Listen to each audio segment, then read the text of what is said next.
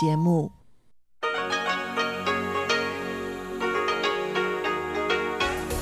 В эфире Международное радио Тайваня.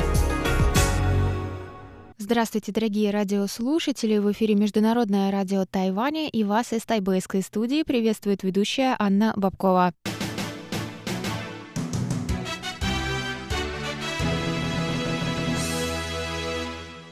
Сегодня четверг, 18 февраля, и мы начинаем ежедневное вещание с выпуска новостей сегодняшнего дня, а далее вы, как всегда, прослушаете тематические передачи четверга «Тайвань и тайваньцы» с Марией Ли, «Звуки города» с Валерией Гемрановой и Иваном Юмином, а также повтор передачи прошлой недели «Наруан Тайвань» с Игорем Кобылевым. Я вам напоминаю, что на коротких волнах вы можете слушать нас на частоте 9490 кГц с 11 до 12 UTC и на частоте 5900 кГц кГц с 17 до 17.30 UTC. Вы также можете всегда прочесть последние новости с Тайваня и послушать ваши любимые передачи на нашем сайте по адресу ru.rti.org.tw.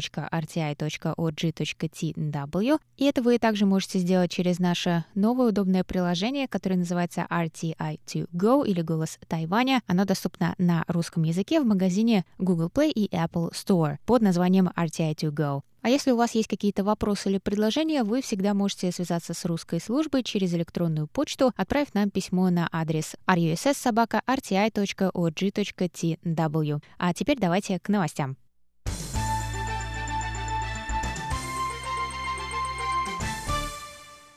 В свете роста напряжения в отношениях между Японией и Китаем правительство Тайваня вновь подчеркнуло, что острова Дяо Юйтай, по-японски Синкаку, являются неотъемлемой частью территории Китайской Республики. Острова Дяо Юйтай по праву принадлежат Китайской Республике. Любые односторонние действия других стран никак не изменят факту суверенитета нашей страны над этими островами. 理性和平的一个方式来处理钓鱼台列屿。相关主权问题. Сказала 18 февраля пресс-секретарь Министерства иностранных дел Китайской Республики Тайвань Джуан Оу. Она также призвала участников территориального конфликта проявить сдержанность. Оу подчеркнула, что Тайвань не отступится и будет отстаивать права своих рыбаков, но будет решать проблемы только мирными средствами. МИД дал комментарий после сообщения о том, что Токио планирует вооружить морской патруль в водах у островов после того, как там несколько раз за последние две недели появилась вооруженная береговая охрана Китая. Согласно сообщениям СМИ, Китай направил береговую охрану в спорные воды как минимум шесть раз с 1 февраля в рамках нового китайского закона о береговой охране. Некоторые из судов были оснащены оружием, похожим на пушки, пишет Japan Times. Согласно новому закону, китайская береговая охрана может использовать оружие против иностранных судов, которые незаконно действуют в водах Китая при некоторых условиях, что вызывает опасения усиления напряжения в регионе. В МИД Тайваня добавили, что Китай также продолжает запугивать Тайвань, отправляя свои суда и самолеты в морское и воздушное пространство близ острова. Согласно данным ведомства, с 1 января по 17 февраля китайские самолеты вошли в зону опознавания противовоздушной обороны Тайваня 40 раз. В 2020 году наблюдалось 102 таких случая, из них в шести случаях самолеты пересекли срединную линию Тайваньского пролива.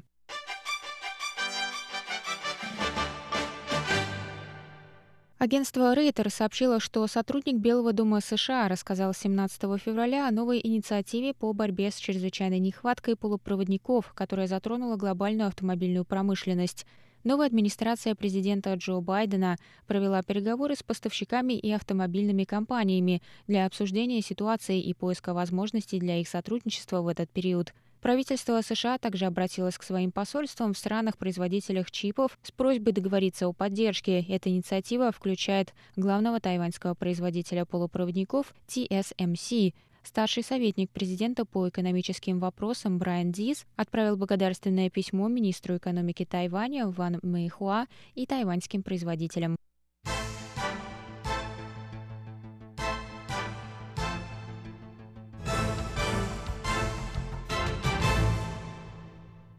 Немецкая биотехнологическая компания BioNTech планирует предоставить свою вакцину Тайваню, сообщает агентство Рейтер 18 февраля, через один день после того, как министр здравоохранения Тайваня заявила об отмене сделки на 5 миллионов доз под давлением Китая. BioNTech заявили, что они стремятся положить конец пандемии ради здоровья людей всего мира. И их компания планирует предоставить вакцины Тайваню в рамках этого обещания. Компания не уточнила, сколько доз будет отправлено на Тайвань и когда, однако они сообщили, что на этот счет ведутся переговоры. Накануне министр здравоохранения Чен Шиджун рассказал о срыве сделки в декабре. Он отметил, что Китай вмешался на финальной стадии при первых новостях о ведущихся переговорах с Тайванем. В результате BioNTech признала шанхайскую компанию Fosun Pharma как полномочного представителя Китая, включая Тайвань. В других регионах распространением вакцины занимается фармацевтическая компания Pfizer. Тайваньский модный бренд одежды INF принял участие в неделе моды в Нью-Йорке, где продемонстрировал свою коллекцию ностальгическим короткометражным фильмом о любви. Бренд INF был основан в 2011 году дизайнером Го Вэем из Тайджуна. В этом году он впервые был включен в официальный список участников. Из-за пандемии коронавирусной инфекции неделя моды в Нью-Йорке проходит онлайн, поэтому INF показали свою коллекцию осень-зима 2021 года в специальном видео. Коллекция получила название «Машина времени» и включает в себя ретро-образы, переосмысленные на современный лад с присущей бренду универсальностью – Главная героиня видео, тетушка Тю, владелица традиционной тайваньской лавки. В молодости ей пришлось разлучиться с любимой из-за давления родителей и неприятия однополых отношений в тот период. Однако девушки пообещали встретиться вновь, когда им будет по 70 лет. Тю ждала этой встречи каждый день, открывая магазин на протяжении 40 лет. Роль Тю сыграла заслуженная тайваньская актриса Чень Шуфан. Бренд решил рассказать историю именно однополой любви, чтобы еще раз отметить, что Тайвань стал стал первой страной в Азии, разрешившей гей-браки.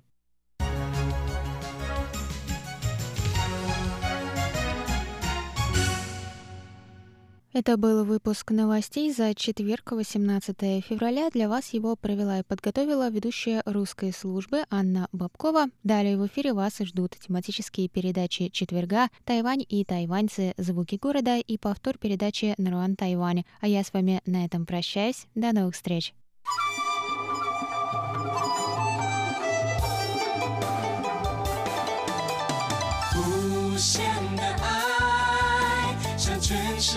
界传开，永恒的关怀，来自台湾之音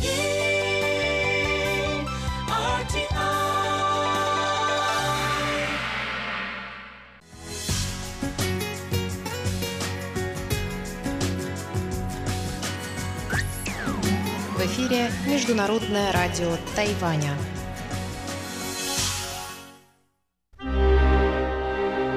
Женщин рассматривали как часть амуниции, они не были людьми.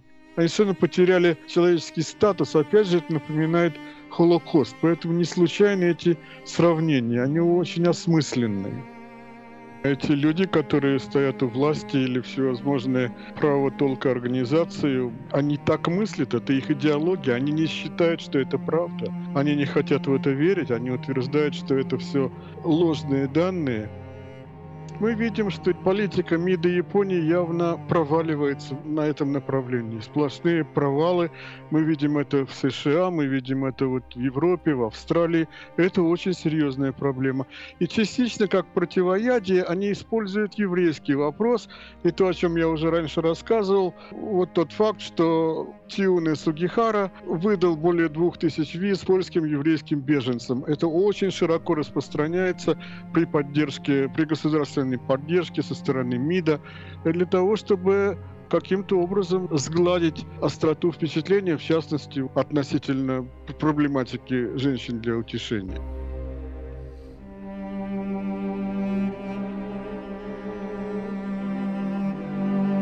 В эфире передача «Тайвань и тайваньцы» у микрофона Мария Ли. Только что вы слышали голос Якова Романовича Зинберга, профессора Японского университета Кокусикан.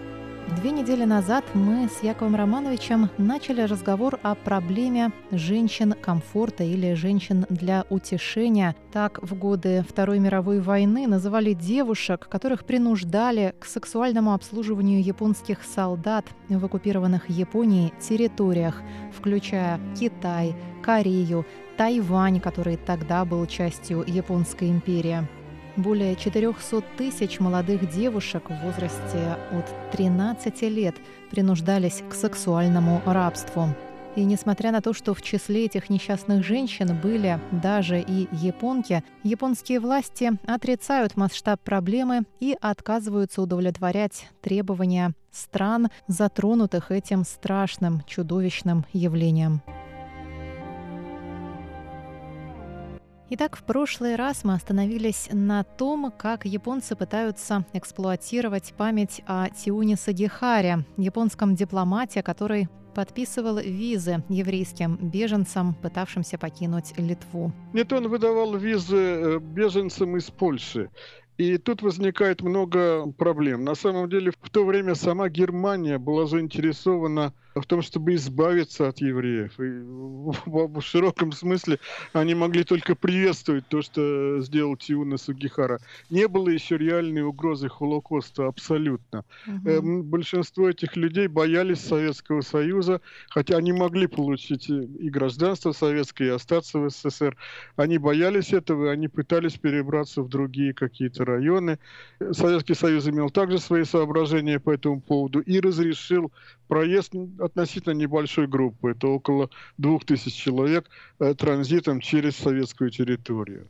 Вот как раз дело в том, что нам еще очень мало известно о самой сути того, что произошло. Но это широко возник такой нарратив, который широко пропагандируется за рубежом, особенно для того, чтобы противодействовать вот таким антияпонским. Улучшить имидж Японии. Да, да, угу. да. Вот интересно, что вы заговорили об образовании, потому что вот когда на Тайване стало известно о скором закрытии музея женщин для комфорта, это было да. в середине ноября, зазвучали требования со стороны организации организацией, вот есть такой здесь у нас организация Фонд защиты женщин, а, переписать учебники истории, и чтобы женщин для утешения, женщин для комфорта называли да. в них секс-рабынями военных. Так их определяет комиссия ООН по правам человека. И э, насколько я знаю, в Корее, наверное, такой проблемы даже уже не стоит, и там действительно говорят уже все как было. Там нет проблемы сокрытия этой темы. Наоборот, об этой теме очень широко говорится и в прессе. Я уверена, что и в системе образования. Ну, в Японии ситуация обратная. Здесь об этом очень мало написано. Учебники избегают этой тематики, либо они ее представляют как-то по-другому. Поэтому японская молодежь, если вот так я общаюсь со студентами, в общем-то мало об этом знает, и когда узнает об этом, конечно, это их очень шокирует, но это быстро уходит, потому что просто у них нет возможности много об этом знать. Хотя при желании можно много узнать. В Японии все-таки свободная страна во многих отношениях, и, и очень многое можно узнать. Но это как-то не на поверхности, в отличие от Кореи, конечно. При том, что женщинами для утешения были, в частности, и японские женщины тоже. Насколько мне известно, я об этом да. читала, они обслуживали солдат более высокого ранга, они обслуживали офицеров, в то время как женщины из других стран обслуживали обычных солдат. Да, и это было, и были, конечно, женщины-европейки, которых принуждали обслуживать и солдат, и офицеров. Очень знаменитая есть э, женщина из Нидерландов, которая выступила в американском конгрессе в 2007 году и рассказала о том, что с ней произошло, и назвала это явление забытым Холокостом. Вот такое рода выражение также широко распространилось. И в Южной Корее а, в том числе. О, да, да, это очень принято широко. Да, у меня где-то была даже цитата Корея Herald, по-моему, главный редактор писал как раз об этом. Он сказал, что само страдание этих женщин, быть в положении мобильной уборной, это страшно, и это ничуть не, не менее страшно, чем пребывание в газовой камере. Это таким образом он обращается ко всем людям, в том числе к евреям, для того, чтобы это было признано. Но еще более остро вот это сравнение возникло в 2015 году. Как раз в январе этого года Синзо Абе, бывший премьер-министр, посетил Израиль с трехдневным визитом. И э, в ходе визита, конечно, он побывал в Яд Вашеме, мемориал, посвященный жертвам Холокоста, и на иврите сказал, что это не должно повториться. На следующий день, после того, как он это сказал, пресс-секретарь МИДа Кореи высказался по этому поводу и как раз вспомнил вот эту голландку и напомнил, что она назвала это забытым Холокостом буквально на следующий день. Так что в Корее это достаточно, видимо, широко распространенная позиция. Возможно, многих возмутит сравнение такого явления, как женщины комфорта, с Холокостом. Но сами женщины, прошедшие через это, сравнивали свой опыт с опытом тех, кто побывал в концлагере. Действительно напоминает в каком-то роде концлагерь. Например, сначала была селекция. Вот э, голландская жертва. Ее по-русски так пишется Ян Руф Огерне. Она из Голландии, она была девочкой, и она выступала в 2007 году в Америке, как раз в Конгрессе, и она рассказывала, как это проходило. И так, тогда как раз она сказала о забытом Холокосте. Это была селекция. Женщин построили в ряд, и какой-то офицер ходил и выбирал тех, кто ему нравился, в том числе очень маленьких девочек. Их потом увозили и насиловали, и они превращались вот в то, что мы знаем случилось. Потом погибали в этом процессе. В каком-то смысле напоминает работу нацистских концлагерей, поэтому еще раз говорю о том, что сравнения эти достаточно оправданные. Не случайно они приходят в голову в Корее многим. Не случайно. Еще интересно, ну, продолжая тематику атаки на использование еврейского вопроса, тут еще возникает важная фигура Тома Лантуса, такой человек. Он занимал пост председателя Комитета по иностранным делам Палаты представителей в 2007 году, когда Палата представителей Конгресса США приняла постановление с призывом к правительству Японии принести извинения в связи с принуждением в период Второй мировой войны к сексуальному рабству тысяч женщин. Оно было принято по инициативе конгрессмена японского происхождения Майка Хонда. Но свою полную поддержку выразил тогда Том Лантос, который пережил Холокост – конгрессмена штата Калифорния, как и Майкл Хонда. И он в то время занимал ключевой пост, как я сказал, председатель комитета по иностранным делам Палаты представителей. И подчеркивая надежность союза между США и Японией, Лантос, подразумевая в том числе и японских политиков, заявил, не может быть сомнений в том, что имперские военнослужащие Японии подвергали насилию тысячи и тысячи азиатских женщин. И добавил, что те, кто утверждает, будто бы женщины для комфорта охотно соглашались и действовали по своему собственному усмотрению, просто не понимая значения слова «изнасилование». Это очень крупная фигура, и я думаю, это, это очень влияет на позицию японцев и на их поиски решения вот этого вопроса. И здесь опять же возникает, как я сейчас и сказал, фигура того самого японского консула для того, чтобы каким-то образом вот оказывать воздействие на примерно таких вот крупных людей, как Том Лантес. Не все было так ужасно, были и хорошие у нас люди. Вот так да, это звучит. Да, действительно так, да. Это, конечно, страшная тематика, очень страшная, и особенно тяжело она воспринимается в Корее, очевидно. Между прочим, не только в Южной Корее, но так должно быть и в Северной Корее. Мы об этом мало говорим, но это те же самые корейцы. И, угу. конечно, жертвы и у них есть, но как-то мы об этом мало знаем, угу. потому что страна закрыта. Но надо об этом помнить.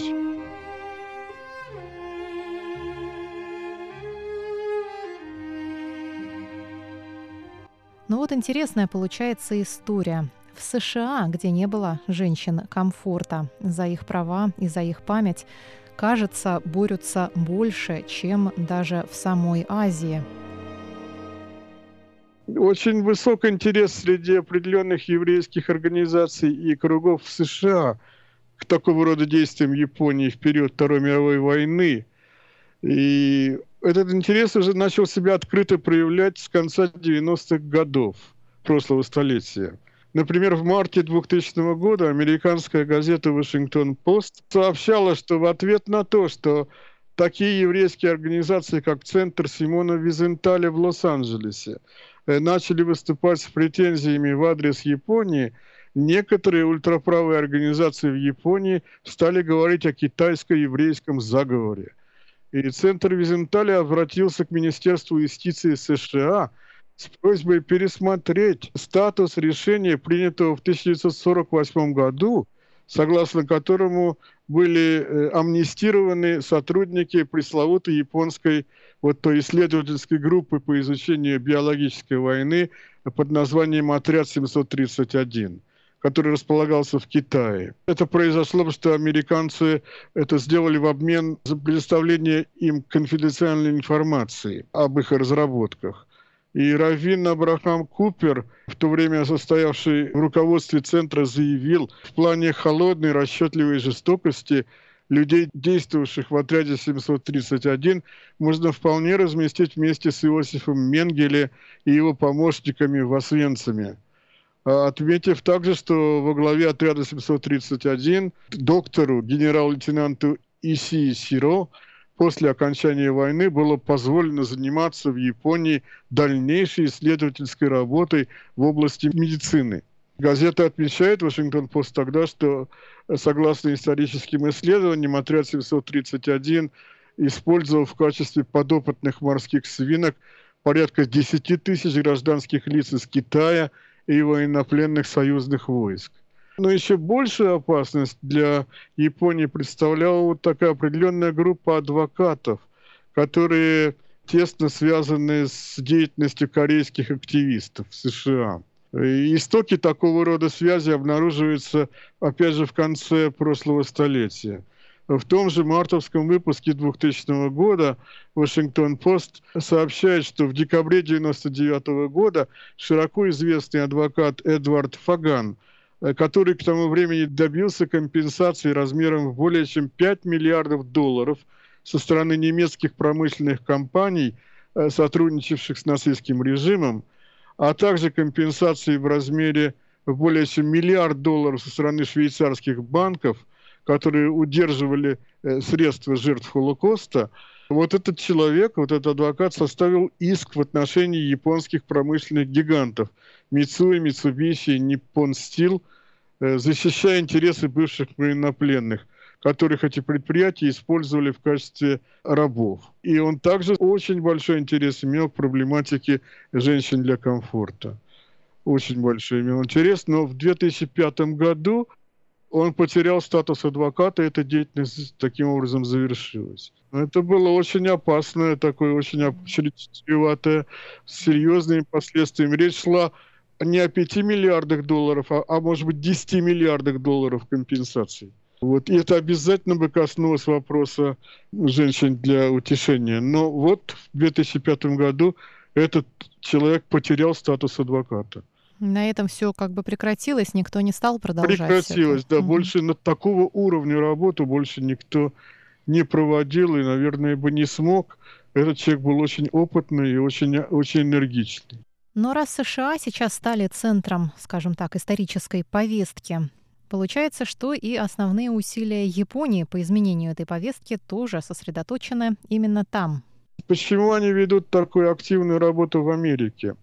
Почему в Америке так много памятников? Потому что, во-первых, там много корейцев, конечно, да, и фактически Америка превратилась вот для, для этих правых сил основным полем битвы, они так это и называют, основным полем битвы. И это Америка, поэтому им кажется еще с довоенных времен, что евреи очень влиятельны в СМИ США, что, в общем-то, правда. И, кроме того, в правительстве очень много евреев, правда? Я, хотел упомянуть на этот раз пять крупнейших позиций занимают. Поэтому надо ожидать, что такого рода прессинг с использованием фигуры Сугихара, он усилится и в надежде на то, что это, в общем-то, окажет какое-то позитивное воздействие, в конце концов, и на проблематику женщин для утешения или любую другого такого рода проблематику. Я хотел назвать имена вот этих членов кабинета Байдена. Это Энтони Блинкен, это госсекретарь. Потом Дженнет Йеллен, это министр финансов. Мерик Гарленд, это генпрокурор потом э, Алejandro Майоркас, секретарь внутренней безопасности, потом Рон Клайн, это глава администрации, и глава национальной разведки Аврил Хайнес. Это очень много, очень большой набор. Но надо сказать, что один из людей, которые попали в сферу действия японской военной администрации в течение войны, в ходе войны, был Вернер Микаэль Блюменталь. Этот человек был э, министром финансов администрации президента Джимми Картера. Он происходит из семьи немецких евреев среднего достатка, добравшихся на последние оставшиеся деньги из Германии до Шанхая в 1939 году. Они не были в Японии. Те, кто попал в Японию сначала, в Кобе, у них впечатления очень такие позитивные. В Шанхае было сложнее. Э, с газетной бумагой он ходил в туфлях для прикрытия дыр, без паспорта, зарабатывал по одному доллару в неделю уборщиком. В общем, мальчик, по сути дела, кормил всю семью. Но много лет спустя в своих воспоминаниях, опубликованных в 2013 году, Блюменталь вот так напишет о японских офицерах Китая. Претендуя быть антисемитами, эти офицеры, обладавшие значительной независимостью, тем не менее пришли к тому выводу, что чем преследовать опасных евреев, за ними лучше наблюдать, контролировать и использовать их в пользу Японии для развития Маньчжурии. И как заложников – с целью оказания воздействия на всемирное еврейство на благо Японии. То есть с ним вот как раз не получилось ничего. Вот такой пример. Да? Хотелось бы, конечно, на него воздействовать, ведь он же как бы был можно сказать, спасен в каком-то смысле, да, мы можем так выразиться, но не получилось. Но вот такого рода воздействие, такой прессинг обязательно будет продолжаться, и он считается достаточно эффективным достаточно эффективно, потому что имя Сугихара разлетелось по всему миру, и это очень сильный противовес, очень сильный противовес вот всяким таким историям, учитывая э, активность евреев в этой сфере, активность евреев в средствах массовой информации, я говорю о Соединенных Штатах, и их такое значительное присутствие в, в правительстве. Даже не знаю, какой подвести итог нашей с вами беседе. Что нужно для того, чтобы залечить раны, мы вроде бы уже и проговорили.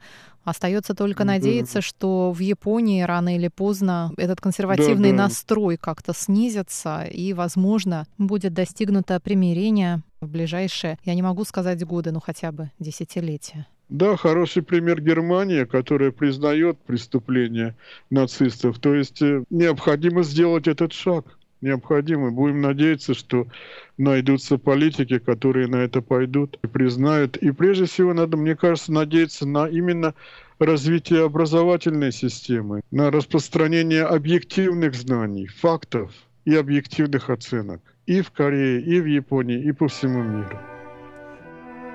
Дорогие друзья, в передаче «Тайвань и тайваньцы» мы беседовали с профессором Японского университета Кукусикан Яковом Романовичем Зинбергом о проблеме женщин комфорта. Да, спасибо большое. Спасибо, спасибо вам огромное.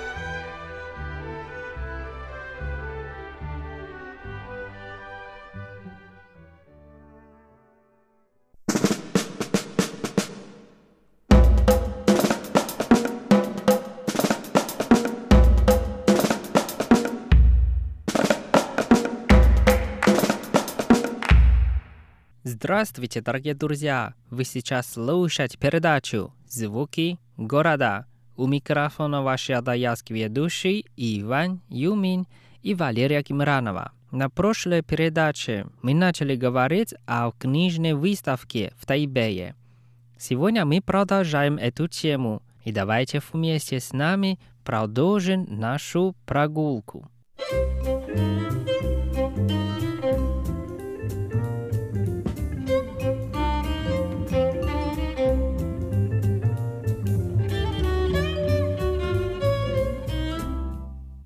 Я очень интересуюсь едой, которая здесь есть не в плане блюд, а в плане того, что здесь произрастает на Тайване. Потому uh-huh. что, допустим, в России мы такого разнообразия зелени, но никогда в жизни не найдем.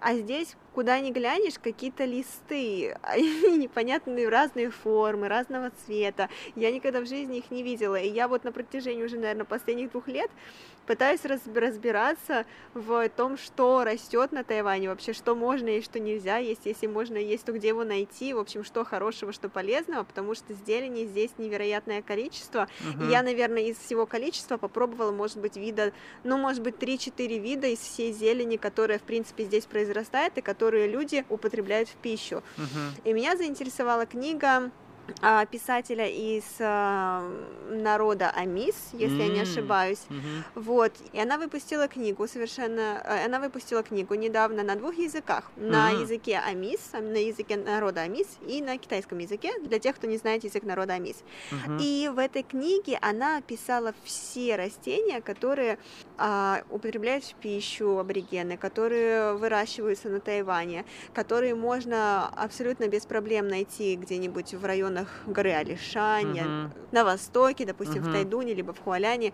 То есть вот там, где, в принципе, не, не, не ступала нога человека, если можно так сказать, это, конечно, утрирую, но я имею в виду не... Э, то есть найти в большинство этих растений в городах или в городских супермаркетах практически невозможно, их там uh-huh, просто нет. Uh-huh. Для того, чтобы их найти и попробовать, нужно именно ездить вот в те районы, где они выращиваются. Что интересно, это большая часть из этих растений, она дикая. Угу, и вот ну да. мне, как человеку, который пытается разобраться все-таки в растительности, которую можно употреблять в пищу, это показалось очень интересно. Мне uh-huh. так жаль, что эту книгу не перевели еще на английский язык. Возможно, в будущем, если кто-то заинтересуется, ее переведут. Мне даже захотелось ее купить. А, и она такая, она достаточно большая, mm. с ну, два языка же. красивыми фотографиями, uh-huh. да, с описанием. Очень здорово. Если я не ошибаюсь, я гляну, я видел, что там даже показывай, как э, амис, да, приготовят да, да, да. Вот, эти, вот эти разные, э, разные виды растений. Да, все верно. Ну, это интересно, потому что это по традиционной э, технике амиса. Это очень интересно. Это для тех, кто интересуется именно в зелени. Я еще мне х... кажется. Я еще хочу говорить, что именно они э, устроили вот эту выставку на этом месте правда просто замечательно, да, ты гуляешь, хотя маленький, но такая атмосфера и такое пространство, то есть спокойнее и все вот это деревянное в японском стиле просто успокаивают тебя. Вот, кстати, да, я тоже хотела об этом поговорить немного. А мне даже такой формат выставки нравится много больше, чем выставочный комплекс в, mm. в Международном uh-huh. центре торговли, uh-huh. либо в Наньгане, не дай uh-huh. бог это. Потому что они огромные, это специализированные выставочные центры, куда приезжают десятки издательств а, и где очень легко потеряться, где всегда очень много людей, это всегда проходит под закрытым небом, то есть всегда проходит внутри здания, а здесь это открытая площадка. Здесь, uh-huh. как Ваня уже сказал, а, домики, вот выставочные павильоны, они очень маленькие, они все сделаны в традиционном японском стиле. Ну да. А как мы знаем, японская архитектура, она делает упор на гармонию человека с природой. Uh-huh.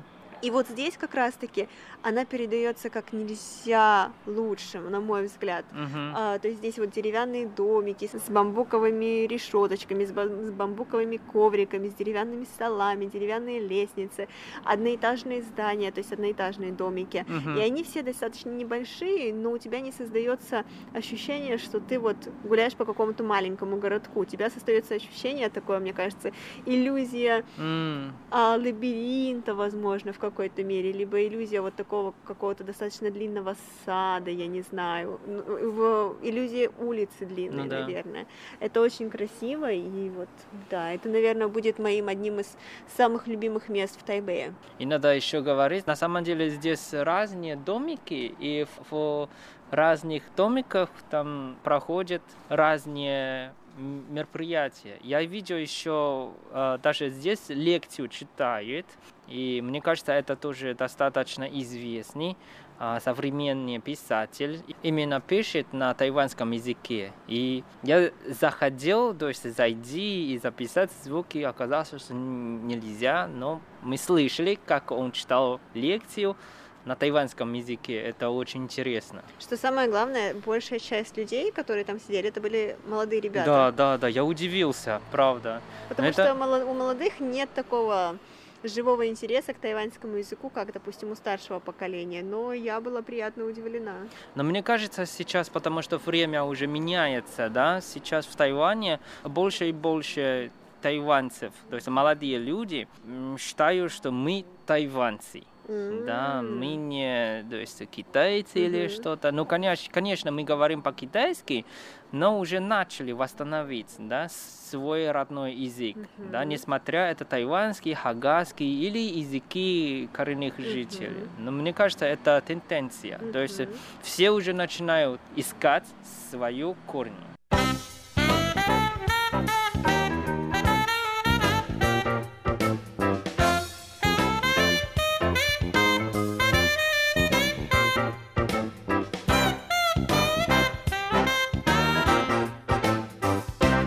О, еще интересно, что я видел там в томике, там стояли там очень странный робот, да, и там написано, что «О, я говорю на разных языках». Оказалось, что вот это робот говорит на тайванском, китайском, хакасском и английском.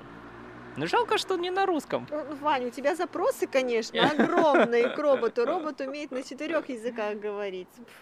Молодец какой. Вот видишь, ну, он добавит потихоньку, возможно, внедрят нему там еще русский, русский, французский какой-нибудь язык. Вот. Ну, а кроме этого, что в основном на выставке были презентованы книги по детской литературе.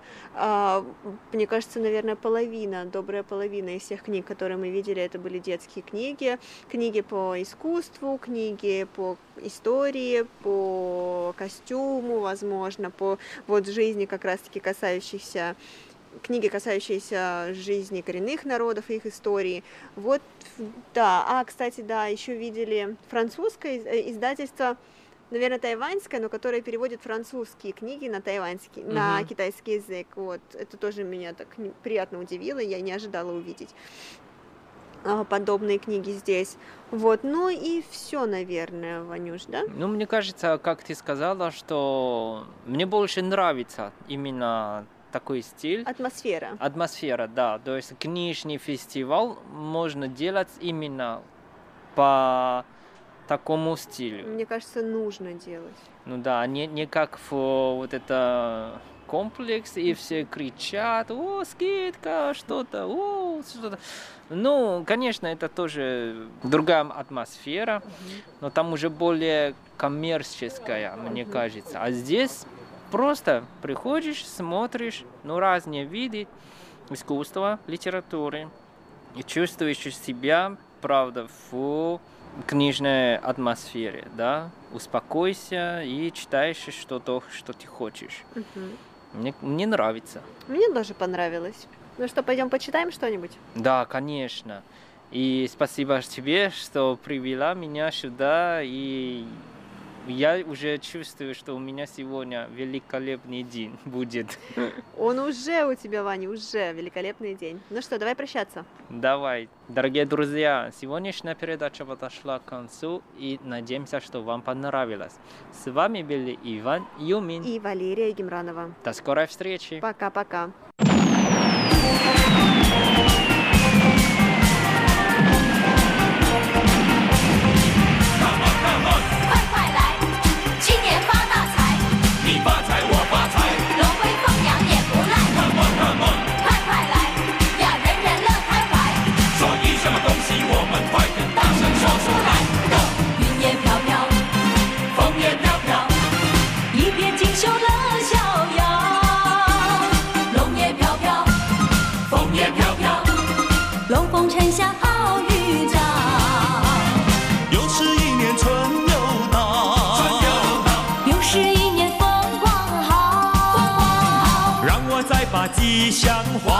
一遍，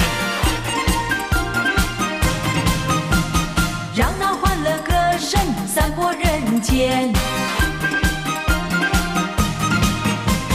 有些歌唱得太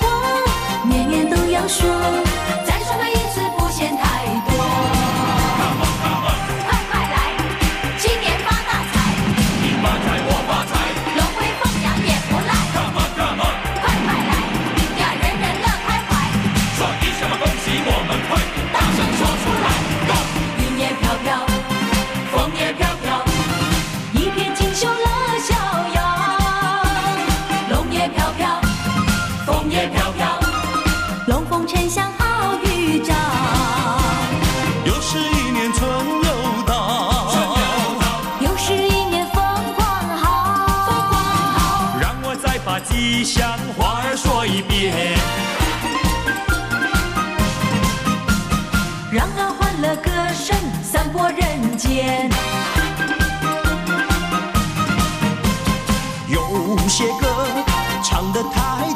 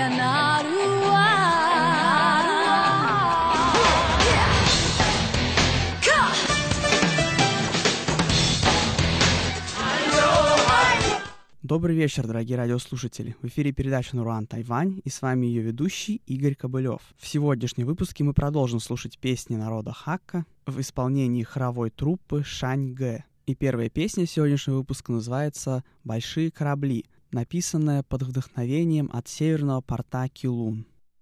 Hey, hey, oh, hey, hey, oh, hey, hey.